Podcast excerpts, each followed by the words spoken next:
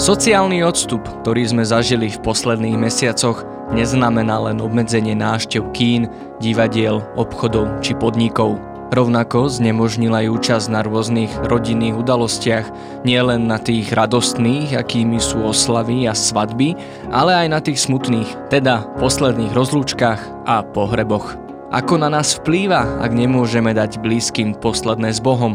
Je nevyhnutné zúčastniť sa pohrebu?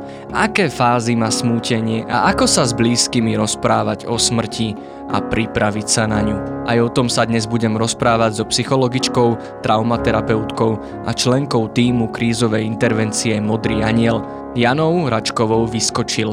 Počúvate hm, podcast internetovej linky dôvery ipečko.sk. Moje meno je Marek Franko.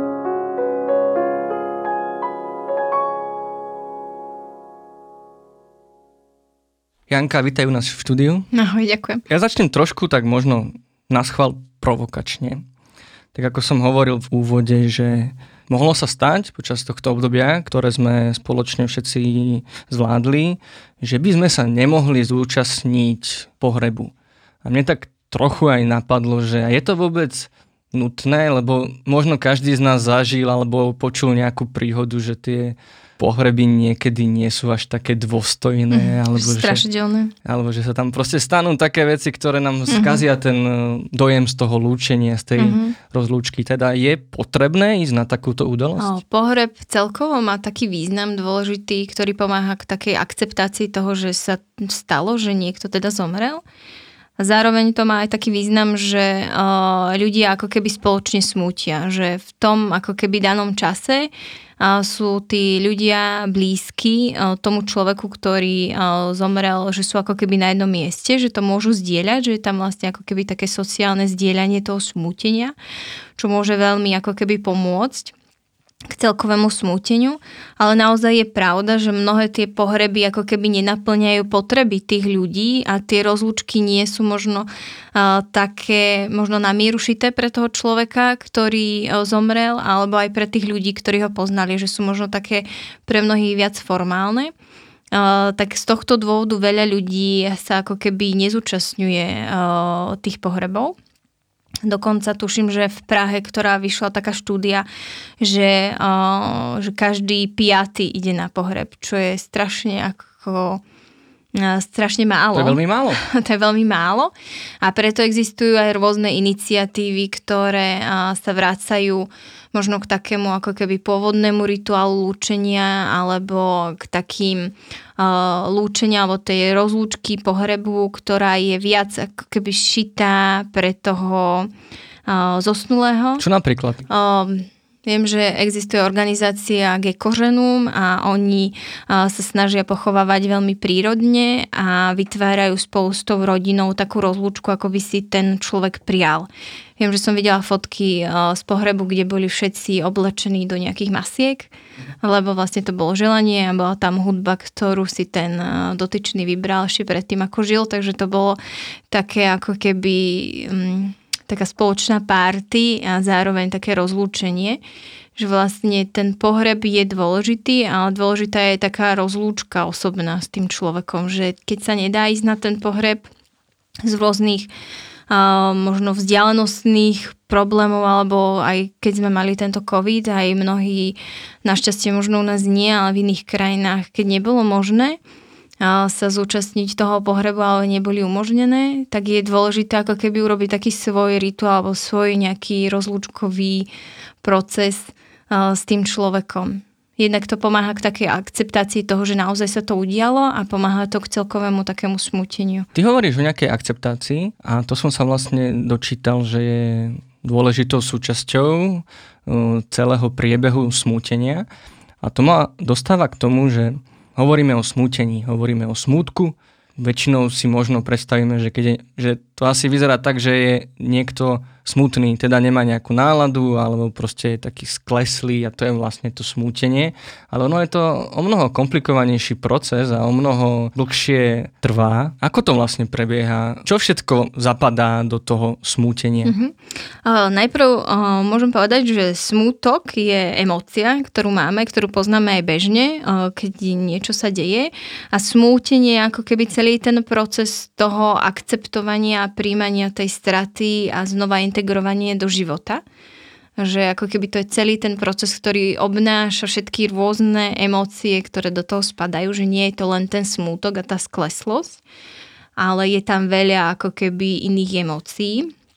Rozmýšľam, že z ktorej strany začať o tom ano, hovoriť. dá sa na to všelijako. ale uh, môžeme to rozdeliť takto, že vlastne keď sa niečo stane, niekto nám zomrie, tak to smútenie alebo celý ten proces zasiahne naše emócie, naše telesné vnemy, myšlienky a správanie. V tých emóciách e, je smútok, ten je akože všetkým známy, ale zároveň tam môže byť aj veľký hnev. Hnev na toho človeka, väčšinou u tých ľudí, ktorí spáchajú samovraždu, tak tí blízky sú nahnevaní a nechcú si to dovoliť alebo pustiť ten hnev a ten vlastne potom bráni tomu eh, celému procesu smútenia, alebo musíme prijať alebo prežiť všetky emócie, ktoré tam prichádzajú.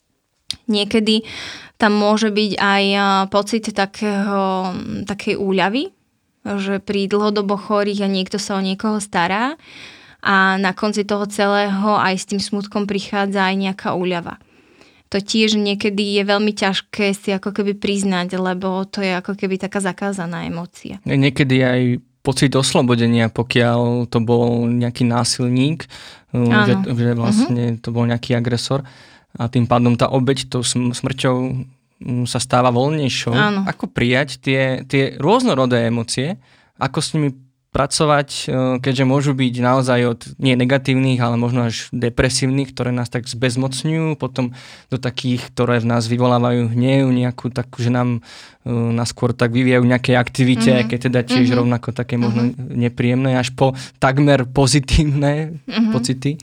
Čo je dôležité, tak je povedať, že vlastne všetky tie emócie, ktoré uh, sa objavujú vzhľadom k tejto situácii, tak sú úplne normálne, že sú súčasťou normálneho smútenia. A či je to hnev, alebo smútok, alebo iné emócie, možno nejaká bezmocnosť, tak sú uh, naozaj ako keby v tom procese smútenia v poriadku. A dôležité je uh, ich ako prijať a dovoliť si ich, uh, že uh, nie, že niekedy máme tie naše možno také porekadla, že o mŕtvych len dobré a niekedy uh, toto bráni ako keby možno takému hnevu na toho človeka, ale že všetky tie emócie, ktoré prichádzajú, sú naše, sú o nás, ale nie o tom človeku. Ale je dobré ich ako keby prijať, prejsť s nimi a akceptovať, že to je ako keby súčasť toho procesu, že dneska je to hnev a zajtra to môže byť niečo iné.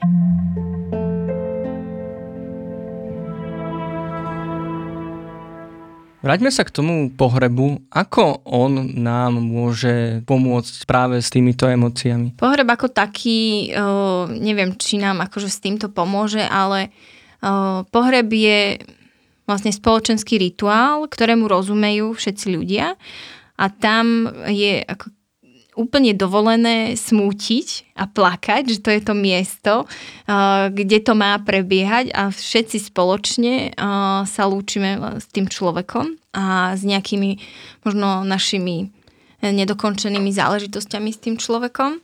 Ale čo je dôležité, je to, že smútenie nekončí pohrebom. Uh-huh. Že ono prebieha aj potom.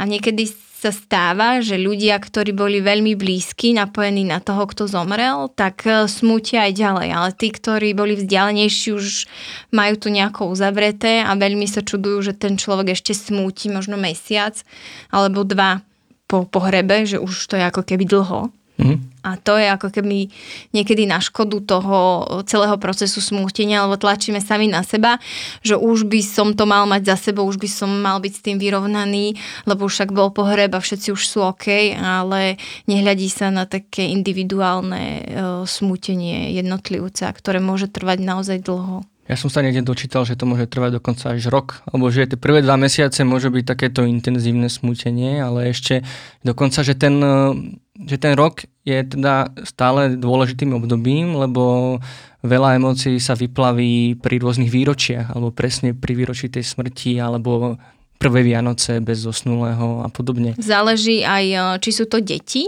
lebo u detí to smutenie nie je úplne tak ukončené ako u dospelého ale v rôznych časových obdobiach podľa vývinu sa pripomína tá strata.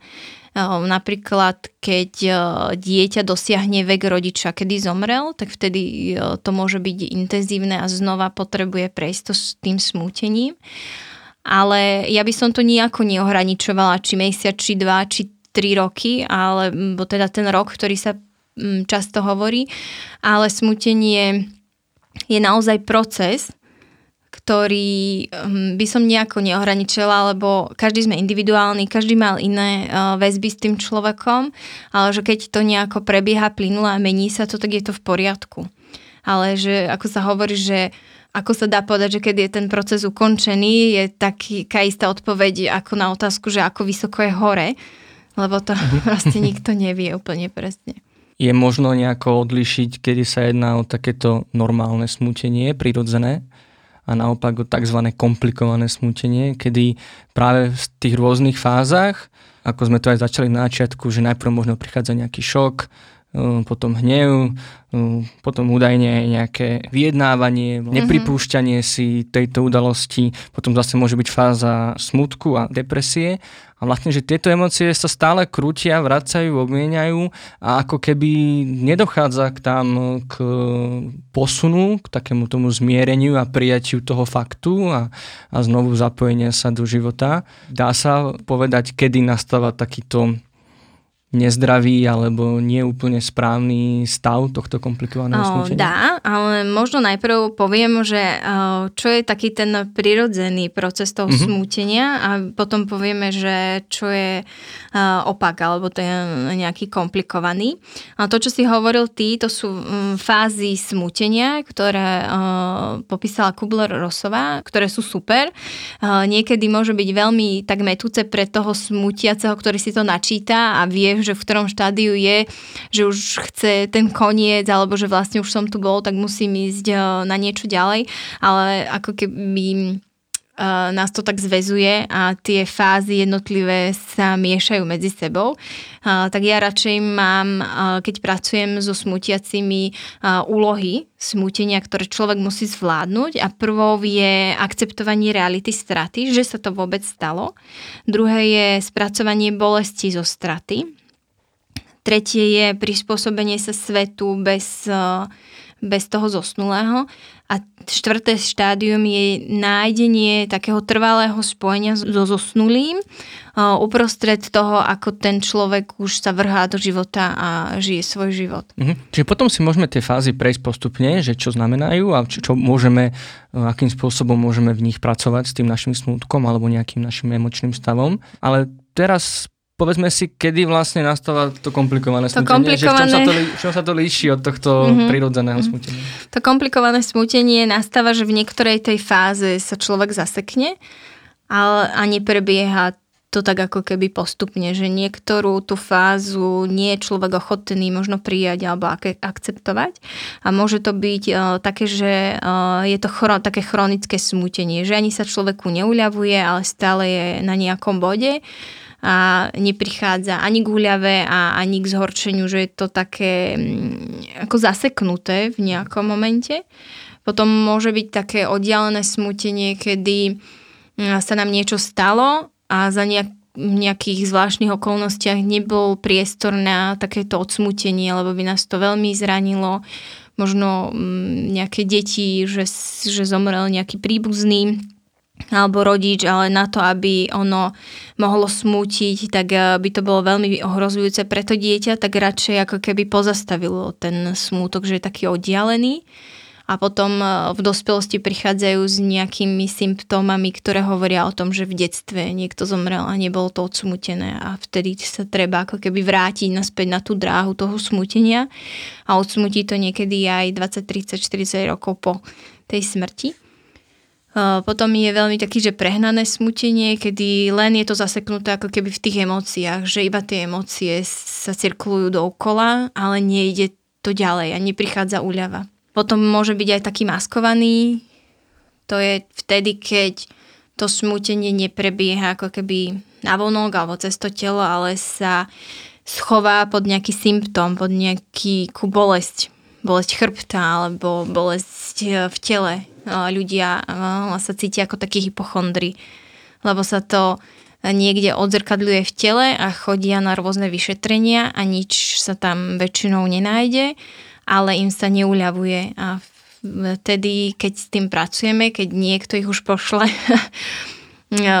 do poradne, tak vtedy sa veľmi pekne dá nájsť spojitosť, že kedy to začalo a že s čím je to spojené, že vtedy tiež treba sa vrátiť alebo facilitovať ten prirodzený proces smútenia, ktorý je veľmi dôležitý.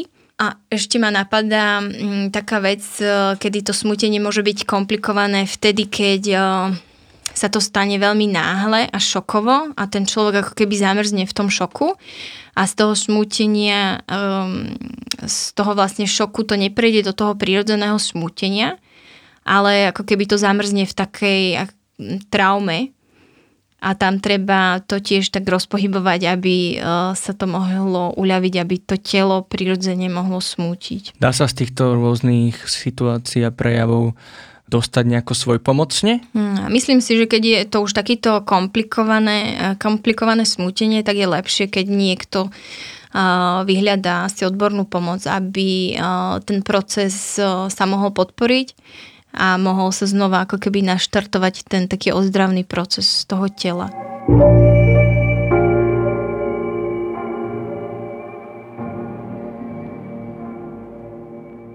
Dobre, tak poďme teraz k tým úlohám smútenia. Môžeme začať uh, prvou úlohou. Ja mám napísané k nemu poznámku, že prijať smrť. Uh-huh. A to mi vlastne napadá, že toto je možno ten pohreb taký, keďže uh-huh. on veľakrát ako práve odštartuje to smútenie. On je veľmi skoro potom um, po tej správe o úmrtí. Uh-huh a až tam vlastne si možno tak definitívne uvedomíme. Niekde som zachytil vlastne, že aj tá symbolika toho, ako tá rakva vlastne klesá do zeme a prípadne aj v krematóriách mm-hmm. rakvy rovnako klesajú niekam dole, niekam mimo náš zrak. Mm-hmm. Že vlastne toto je možno tá úloha tohto rituálu, aby sme naozaj mm-hmm. pochopili, že takto mm-hmm. to je a inak to už nebude. Dá sa možno nejako inak prejsť touto úlohou? Niekedy sa dá, že človek si to ten rituál rozlúčky spraví sám, že uh, viem, že uh, sa nám stalo uh, na niektorých zásahoch z modrého aniela, kedy nebola možná rozlúčka s telom, lebo telo absentovalo, tak sa robilo zástupná rozlúčka s vecami toho človeka, pohreb ako keby taký zástupný s vecami a s predmetmi, ktoré symbolizovali toho človeka, ale tá rozlúčka tam prebehla. A ten pohreb je v tom, tejto fáze dôležité preto, že keď sa to stane a dostaneme správu, že niekto nám zomrel, tak prirodzene tomu neveríme. No, ten náš mozog je v tom taký pomalší, že nezapracováva všetky informácie takéto uh, tak promptne a, máme tendenciu hľadať toho človeka alebo čakať, že príde. Každú chvíľu, keď chodil večer o 6, tak o 6 čakáme ale ten pohreb e, to ohraničí, že niečo je inak. Aj po pohreboch sa stáva, že máme také rutiny, že keď sme volávali pravidelne s tým človekom, tak máme tendenciu mu zavolať, až potom zistíme, že nie je komu. A že to nám, ako je to hrozné slovo, ale pomáha nám to k tomu, aby sme akceptovali, že to tak je. Že tú realitu tej straty že naozaj sa to udialo. A keď to akceptujeme, tak vtedy vieme sa pohnúť ďalej a vieme v tom procese smutenia sa hýbať. Lebo mm-hmm. keď neakceptujeme tú stratu, tak nevieme to odsmutiť, to sa nedá. Mm, a keď možno si spomenieme na to, že počas covidu nebolo úplne možné sa stretávať, že bolo by, uh, museli by sme si takýto rituál spraviť uh, sami, možno úplne sami, alebo v nejakom úzkom kruhu. Ako sa dá také niečo zrealizovať? Niekedy je fajn tak počúvať samého seba. Um, také rozlúčkové rituály sú aj o tom, že niečo už nie je tak, ako bolo a keď to robí skupina ľudí, tak môžu nájsť spôsoba, akým eh, by to bolo pre nich fajn sa rozlúčiť. Že niekedy je to o tom, že ľudia um, blízky napíšu človeku listy a idú spoločne niekde do lesa a zapalia to na ohnisku a potom uh, majú nejaké, um, nejaký piknik k tomu a nesie sa to v takom duchu rozlúčky. Alebo Niektorí ľudia potrebujú z niečo akože pustiť do vody, že niečo odchádza, že naozaj je to individuálne. A uh, tí ľudia najlepšie poznali toho človeka, aj mali, e, poznali ten vzťah, aký mali medzi sebou. Tak, uh, že čokoľvek, čo im pomôže sa rozlúčiť s tým, že niečo končí, tak je v poriadku. Ja som niekde počul tzv. krabici spomienok. Dalo by sa aj toto tiež uplatniť? Krabica spomienok e, sa dá použiť a ona sa skôr e, nepoužíva ako rituál, že ju spálim, ale že si to tak e, nachystám a je to buď sa robí kniha spomienok a že ľudia tam dajú fotky alebo nejaké možno myšlienky toho človeka a vracajú sa k nej. Keď majú chuť alebo nejaké miesto vytvoria, kde sú ako keby také spomienkové predmety toho človeka, čo má tiež ako keby taký um, podporuje toto smútenie. Ale není to vlastne rozlúčenie, že keď uh, sa lúčime, tak je fajn, keď niečo ako keby odchádza alebo nie, nejaká zmena tam je. Tak môžeme sa posunúť v druhej úlohe. Uh, moja poznámka opäť vyliať to zo seba. Naozaj, že nechať prejaviť všetky emócie od plaču, možno aj toho hnevu. Um, ako sa dá s týmto pracovať? Mm. Spracovanie bolesti zo straty, e, aj emočná, ale aj fyzická, že mnohí ľudia, ktorí smútia a zažívajú takú hlbokú stratu, tak to cítia aj v tele, že taký telesný pocit, že majú ja neviem, že dieru v žalúdku, alebo guču v hrdle, alebo strašnú tiaž na hrudníku, ale že to nie je len o tej emočnej bolesti, ale o tej celkovej bolesti, ktorú to prináša a je to naozaj, že vyliať alebo možno ísť s tým, ako to telo prináša, alebo to naše telo je múdre, a, tak a, nepríde nám mm, náraz všetky emócie ani jo, celý ten plač, ktorý by sme mali absolvovať naraz, že ono si to tak dávkuje, koľko je schopné prijať a koľko je akože v poriadku a dobre je to nasledovať že keď prichádza ten smútok alebo pláč alebo hnev a možno nejaká bezmoc, tak je dobré sa s tým tak ako popasovať, že čo prichádza, tak s tým ostať. Mohlo by fungovať, opäť sa vrátim k tomu pohrebu, lebo tam niekedy ten pláč vlastne je až taký silený, alebo teda celý ten priebeh sa nás snaží nejakým spôsobom rozplakať a možno, že to není úplne neužitočné, ale je to dobré, keď to akoby ide až takto, že nás to sa snaží nejako dojať buď hudbou alebo e, nejakým prejavom, nejakou kázňou. Dôležité je podľa mňa to, že či ten plač pomáha alebo nie. Že keď e, plačem a sa mi uľavuje, tak je to v poriadku. Ale keď plačem a neuľavuje sa mi, tak ja už som za hranicou o, takého už podporného plaču. Vtedy potrebujem, aby ma niekto z toho vytiahol alebo aby som urobil niečo iné, lebo už to nepomáha, už to začína škodiť. Ale naozaj niekedy je lepšie, keď o, plače skupina, lebo tam to je akože no, normálne, ako keď plačem sám pred niekým že v tom ten pohreb pomáha. Ale niekedy tá strata je tak bolestná, že človek ani nedokáže plakať, nedokáže cítiť tú veľkú bolesť, že ona prichádza až neskôr časom už keď je pohreb dávno za nami. Ako potom presne prejavovať tieto emócie, keď už sa nám zdá, že už by sme ich nemali mať, lebo už je dávno po pohrebe, alebo to okolie už nie je také tolerantné voči takýmto prejavom.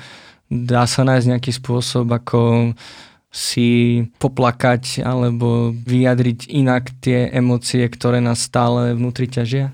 Fajn je um, vedieť, že nikdy nie je neskoro smútiť a že nie je na to žiaden limit. A dôležité je nájsť nejakého človeka, ktorý je príjmajúci a vieme pri ňom smútiť, tak ako potrebujeme a nebude nás sa snažiť napchať do nejakých koloniek, že už neplač, ale veď sa nehnevaj alebo niečo, ale že ten priechod bude voľný a naozaj sú aj iné spôsoby, ako možno tú bolesť zo straty vyjadriť. Môžeme písať listy tomu človeku, kde dáme všetko, čo potrebujeme, aby ten človek mal, že vypísať sa. Niekedy naozaj sa píše taký denník smutenia, že človek si každý deň zapisuje to, čo potrebuje, to, čo mu prebieha v hlave a prežívanie, že všetko píše. A naozaj to môže byť aj nejaké tvorivé maľovanie alebo čokoľvek, čo tomu človeku je vlastné, že to pomáha jednak tým, že keď sa vyjadríme a dávame to von zo seba, keď niečo malujem, tak jednak to dávam von zo seba a jednak e, to príjmam naspäť, tak to pomáha e, spracovať to, o čom, o čom to je a rôzne iné kreatívne. Niekto potrebuje tancovať alebo spievať, ale dostať to zo seba aj takýmto spôsobom je fajn.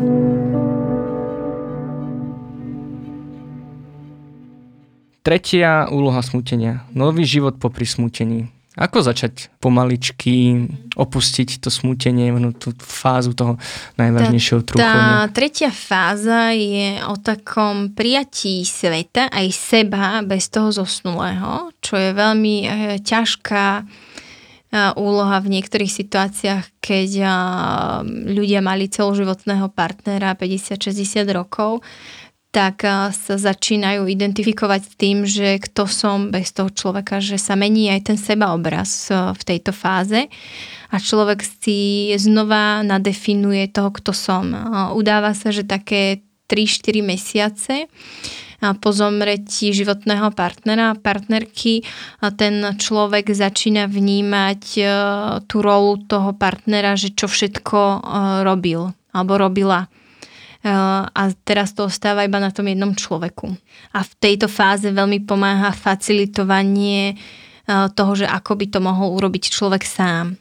Že ako by to mohol zvládnuť sám. Že keď to doteraz robil partner alebo partnerka, tak čo ja môžem urobiť. Často to zo začiatku robia, keď zomrie v neskorom veku životný partner alebo partnerka, tak to cítia najprv deti, že sa starajú ale je fajn, keď tú zodpovednosť za seba prevezme ten človek eh, žijúci a mení sa tým tá jeho rola. Zrazu je to iné. Mňa pri tomto bode zaujalo vlastne až vedome prestať smútiť. Akoby, že presne si začneme uvedomovať, že už je čas akoby žiť aj iný život, alebo ak nás to teda ochromilo výraznejšie, že sme neboli schopní takého toho bežnejšieho života, práce, záľub, že teraz ako keby začať rozdeľovať ten čas možno, že na čas smútenia a čas bežného života a naozaj až e, vedome si vytvoriť taký harmonogram, mm-hmm. kedy smútim a kedy nie opäť dá sa to takto racionálne vždy, alebo treba sledovať aj nejaké iné ukazovatele toho, že ešte nie sme úplne pripravení? To smutenie má takú v niečom výhodu, že sa dá ako keby naplánovať, že si poviem, že, že vtedy budem smútiť a vyťahnem ho zo šuflíka vtedy, keď potrebujem. Jasné, že sa to nedá úplne pri všetkých situáciách a stále, ale uh, možno už v tomto štádiu, kedy už veľa je toho odplakaného, veľa odžitého, tak uh, sa to dá posunúť na nejaký čas, že budem vtedy smútiť. A v tomto bode je dôležité to, že e, znova uh, nadobúdam taký svoj seba obraz, že kto som, ale aj takú rolu v tom svete, lebo možno mi pribudli nejaké nové role, niečo sa zmenilo a tým, že ja um, začínam uh, brať tú zodpovednosť za tie veci na seba, tak sa začínam dostávať do toho sveta že není som bokom, ale už začínam byť v tom svete a to je to, čo chceme, aby sme boli v tom svete. Dobre, a posledná úloha, vytvoriť si pre zosnulého miesto. Mm-hmm.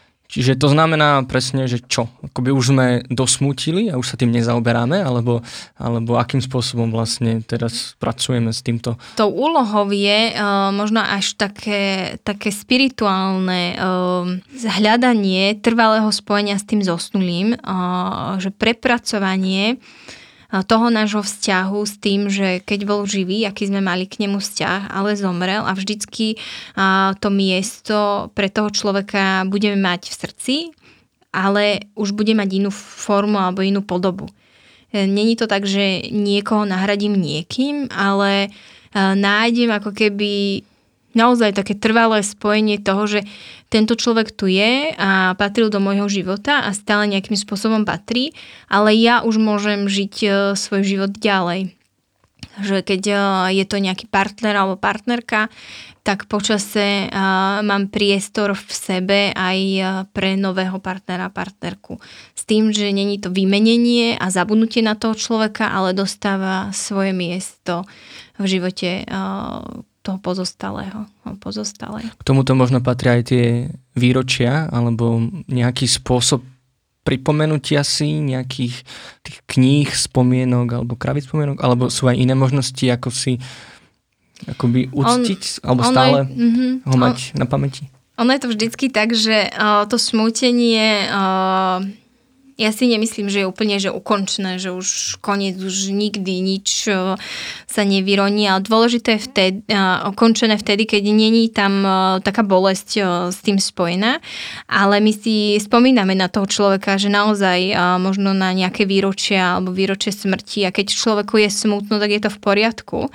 Že neznamená to, že nemá to smútenie spracované, ale že takýmto spôsobom patrí do života, že na výročie si človek na, spomenie na toho zomretého alebo zapali sviečku alebo ide na cintorín, že to sú také momenty, kedy tam prichádza ten smútok a je to v poriadku. A čo ak to náhodou neprichádza? Už sme sa o tom trošku rozprávali, ale možno, že viacej, viacej o deťoch, ale možno sú aj dospelí ľudia, ktorí ako, ako keby nesmútili vlastne, že sa ich to nedotýka čo to znamená, alebo je, to teda, je tam riziko, že sa im to niekedy vráti naspäť? Záleží, um, že ako to vyzerá to nesmutenie, že či je to už také spracované a je to v poriadku a není to uh, ten človek, ktorý zomrel, nebol úplne spätý a zviazaný s tým človekom, alebo je to naozaj to oddielne smútenie, ktoré ja si nedovolím smútiť, ale nejakým spôsobom je to tam zamrznuté a je to niekde pod povrchom stále živé. A možno ako môže pomôcť okolie smutiacemu človeku? Hovorila si, že vypočuť, keby bol jeden človek, ktorý dokáže vypočuť toho,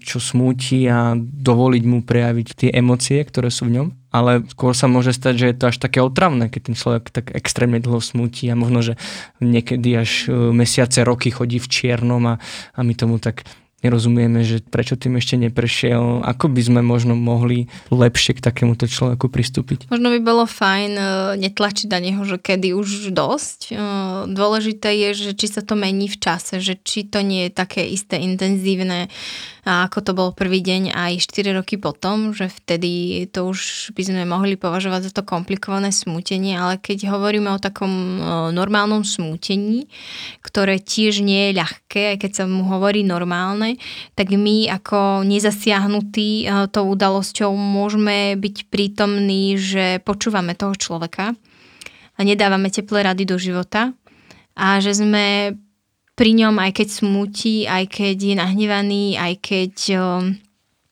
no, neviem, bezmocný. A niekedy sa môže stať aj to, že človek sa cíti vinný nejakým spôsobom, kde tá vina nezohrávala rolu pri tej smrti, ale človek sa cíti vinný, že mohol možno viac niečo spraviť, viac mohol chodiť za ním alebo viac mohol niečo. A v tomto prípade pomáha o, také testovanie reality, že sa pýtame toho človeka, že, že čo ešte mohli urobiť a čo urobili, že tá vina nie je opodstatnená a tými otázkami sa dostaneme k tej realite, že vlastne urobili naozaj najviac, čo mohli a niekedy to pomáha aj pri tzv. holbej povere, kedy si vytvoríme takú poveru a uveríme jej, nejakú domnenku, že sa to stalo vtedy, keď som prešiel na červenú a predsa moja mama mi vždy hovorila, že nemôžem ísť na červenú a potom ona zomrela, tak si vytvorím také spojenie, ako keby totálne iracionálne, že vlastne ja som zapričinil, zapričinila tú smrť a vtedy tiež pomáha sa vrátiť k tej realite, že dobre, tak to bolo príkrát, čo sa stalo toto, že na červenú a že nie, už predtým som chodil na červenú vždycky, alebo že vtedy sa to nestalo, nikomu sa nič nestalo.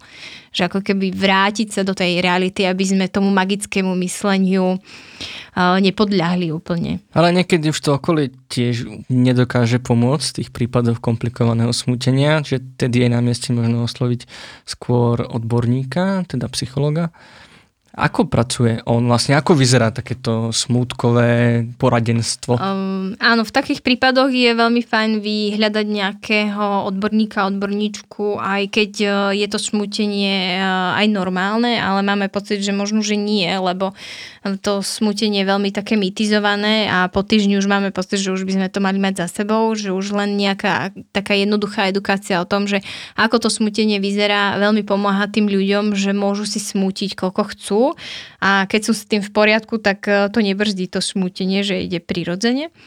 A na tej terapii to vyzerá tak, že ten človek prichádza, tak najprv tie všetky terapeutické poradenské záležitosti, že nadviažeme vzťah a jedno s druhým, to, čo tam vždycky je. A keď sa to týka straty, tak e, zistujeme, že v ktorej v ktorom tom štádiu je, e, nastalo to zaseknutie a čo by ešte pomohlo, aby to išlo ďalej. Aby sa ten prirodzený proces smútenia pohol. A to spracovanie je nám vlastné, tomu človeku, telu, mozgu, a tak ho treba naštartovať, aby sa spustilo. Dobre, tak Poďme sa možno ešte teraz porozprávať možno trochu z iného konca mm-hmm. na túto tému smrti, straty, smútenia. A to možno tak, že či sme vlastne z našich bežných životov pripravení na takéto udalosti. V podstate veľa sa hovorí o tom, že smrť sa ako keby vytrácala z našich životov. Chorých, starých, umierajúcich umiestňujeme do nemocníc, do paliatívnej starostlivosti a tým pádom sme o mnoho menej vystavovaní tomu naozaj tomu uh, konečnému štádiu a tej samotnej smrti, ako bola kedy, kedy naozaj ľudia dožívali aj zomierali uh, vo svojich domoch v okruhu svojich blízkych, ktorých potom dokonca strážili ešte celú noc. Že akože my sme akoby také celkom uchránení od smrti a zomierania a všetkých prejavov, ktoré sa s tým spájajú. Ako možno sa rozprávať o smrti napríklad s deťmi? Možno sa nebať tomu, keď e, sa začnú pýtať o to, lebo je to jedna z takých vývinových úloh sa začať zaoberať, ako sa vyvíja ten, akože ten koncept myslenia, tak sa vyvíja aj koncept smrti u tých detí a je fajn, keď sa pýtajú, tak im odpovedať. Hmm, a ne, nezľaknúť sa toho, že jej dá, aj keď je to taká akože náročná téma, keď je malé dieťa sa začne pýtať tej smrti, tak sa človek hneď vydesí. Ale že dôležité je možno aj si prejsť, že ako to ja mám s tou smrťou, že um, kde som v tom celom. Uh, a to pomáha možno aj tak o takom tom rozprávaní o tej smrti, aj takým zamýšľaním sa o tej smrti. Nevrajím, že to máme robiť každý deň. Nie, že by sme mali nejakú na schvál začať hm, rozprávať o smrti alebo vystavovať, neviem, nejakým hm, nepríjemným uh, obrázkom alebo Hej. niečomu. To asi nie, ale čo je dôležité, uh, alebo čo ja mám rada v tejto téme, je uh, vedomie takej konečnosti. Uh, nám prináša toho, že teraz som tu živý, uh, tak môžem robiť veľa vecí. Eh, že tu a teraz mám tu možnosť eh, niečo urobiť, že eh, existuje taká, taký príbeh takých dvoch kozmonautov, ktorí leteli, boli vo vesmíre a už vedeli, že nikdy sa nevrátia, že po čom túžili, hej, a že túžili potom, aby znova chodili po tráve alebo jedli jedlo a niečo také akože bežné, že užiť si ten život, ktorý je tu a teraz podľa mňa prináša uh, také vedomie tej našej konečnosti, že vieme, viac byť živý. No poznáme aj z popkultúry vlastne, že nesmrteľnosť býva prekliatím, trestom, ale čo nás možno počas uh, koronakrízy, čo sme boli o mnoho viacej vystavení, mm-hmm. je teda úmrtiu seniorov, ale ktorí si už prirodzene uvedomujú, že ten ich čas, čas na Zemi je obmedzený a tiež sa o tom až tak v rodinách alebo v tých blízkych vzťahoch nerozprávame. Skôr vlastne sa takéto, takéto reči skôr akoby odbijajú s tým, že nehovoríme o smrti, aby sme ju neprivolali a podobne.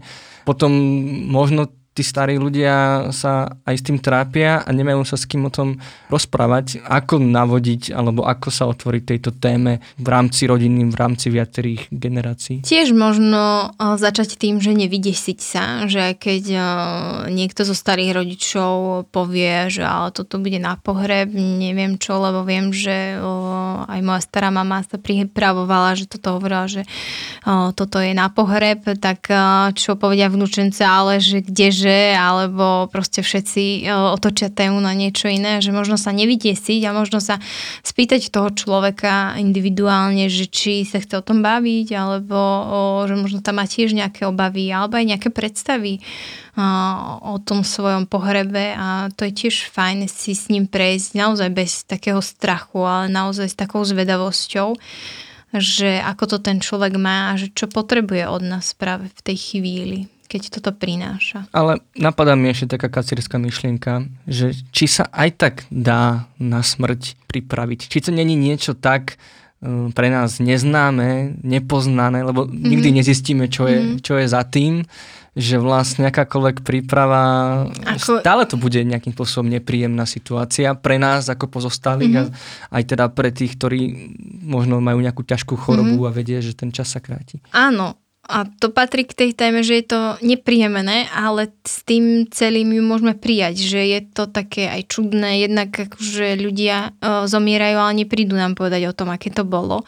Že je to, že nevieme sa na to pripraviť. Môžeme si o tom premýšľať, môžeme prijať ten strach, ktorý z toho máme, ale prijať aj to, že nie je to úplne e, super ľahká téma, aspoň v našej kultúre nie. A s tým, keď to príjmeme, tak je to ľahšie podľa mňa. A možno na záver taká, ak sa dá, univerzálna rada, že čo dokáže pomôcť prekonať strach zo smrti alebo vôbec z rozhovoru o smrti z tejto témy v našej súčasnej, v podstate nesmrteľnej spoločnosti, kde neexistujú, alebo veľmi málo vlastne sa hovorí o starých ľuďoch.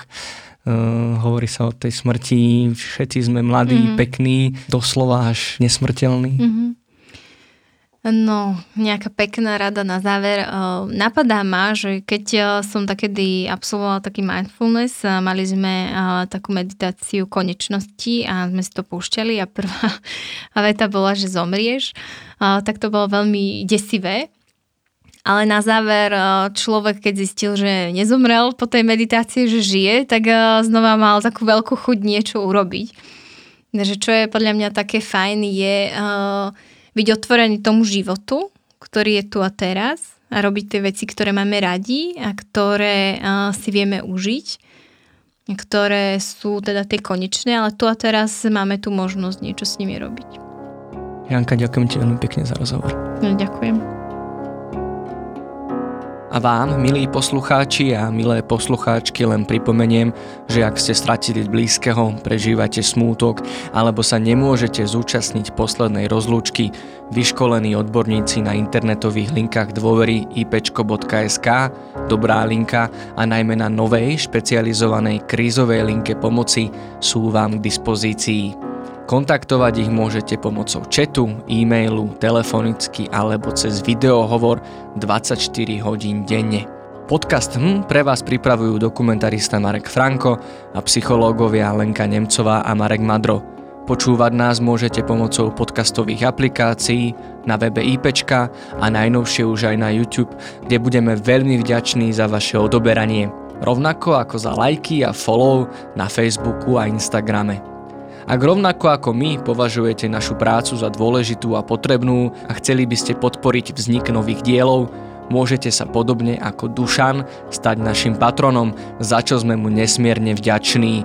Rovnako môžete podporiť aj celé občianske združenie IPčko a všetky jeho projekty cez portál darujme.sk. Všetky potrebné odkazy nájdete v popise. Na budúci týždeň sa budeme spolu so špeciálnou pedagogičkou Zuzkou Juránekovou rozprávať o tom, ako prežívali koronakrízu ľudia so zdravotným znevýhodnením. Dovtedy ďakujeme, že nás počúvate a nezostávajte sami. Tento diel podcastu bol podporený nadáciou Slovenskej sporiteľne.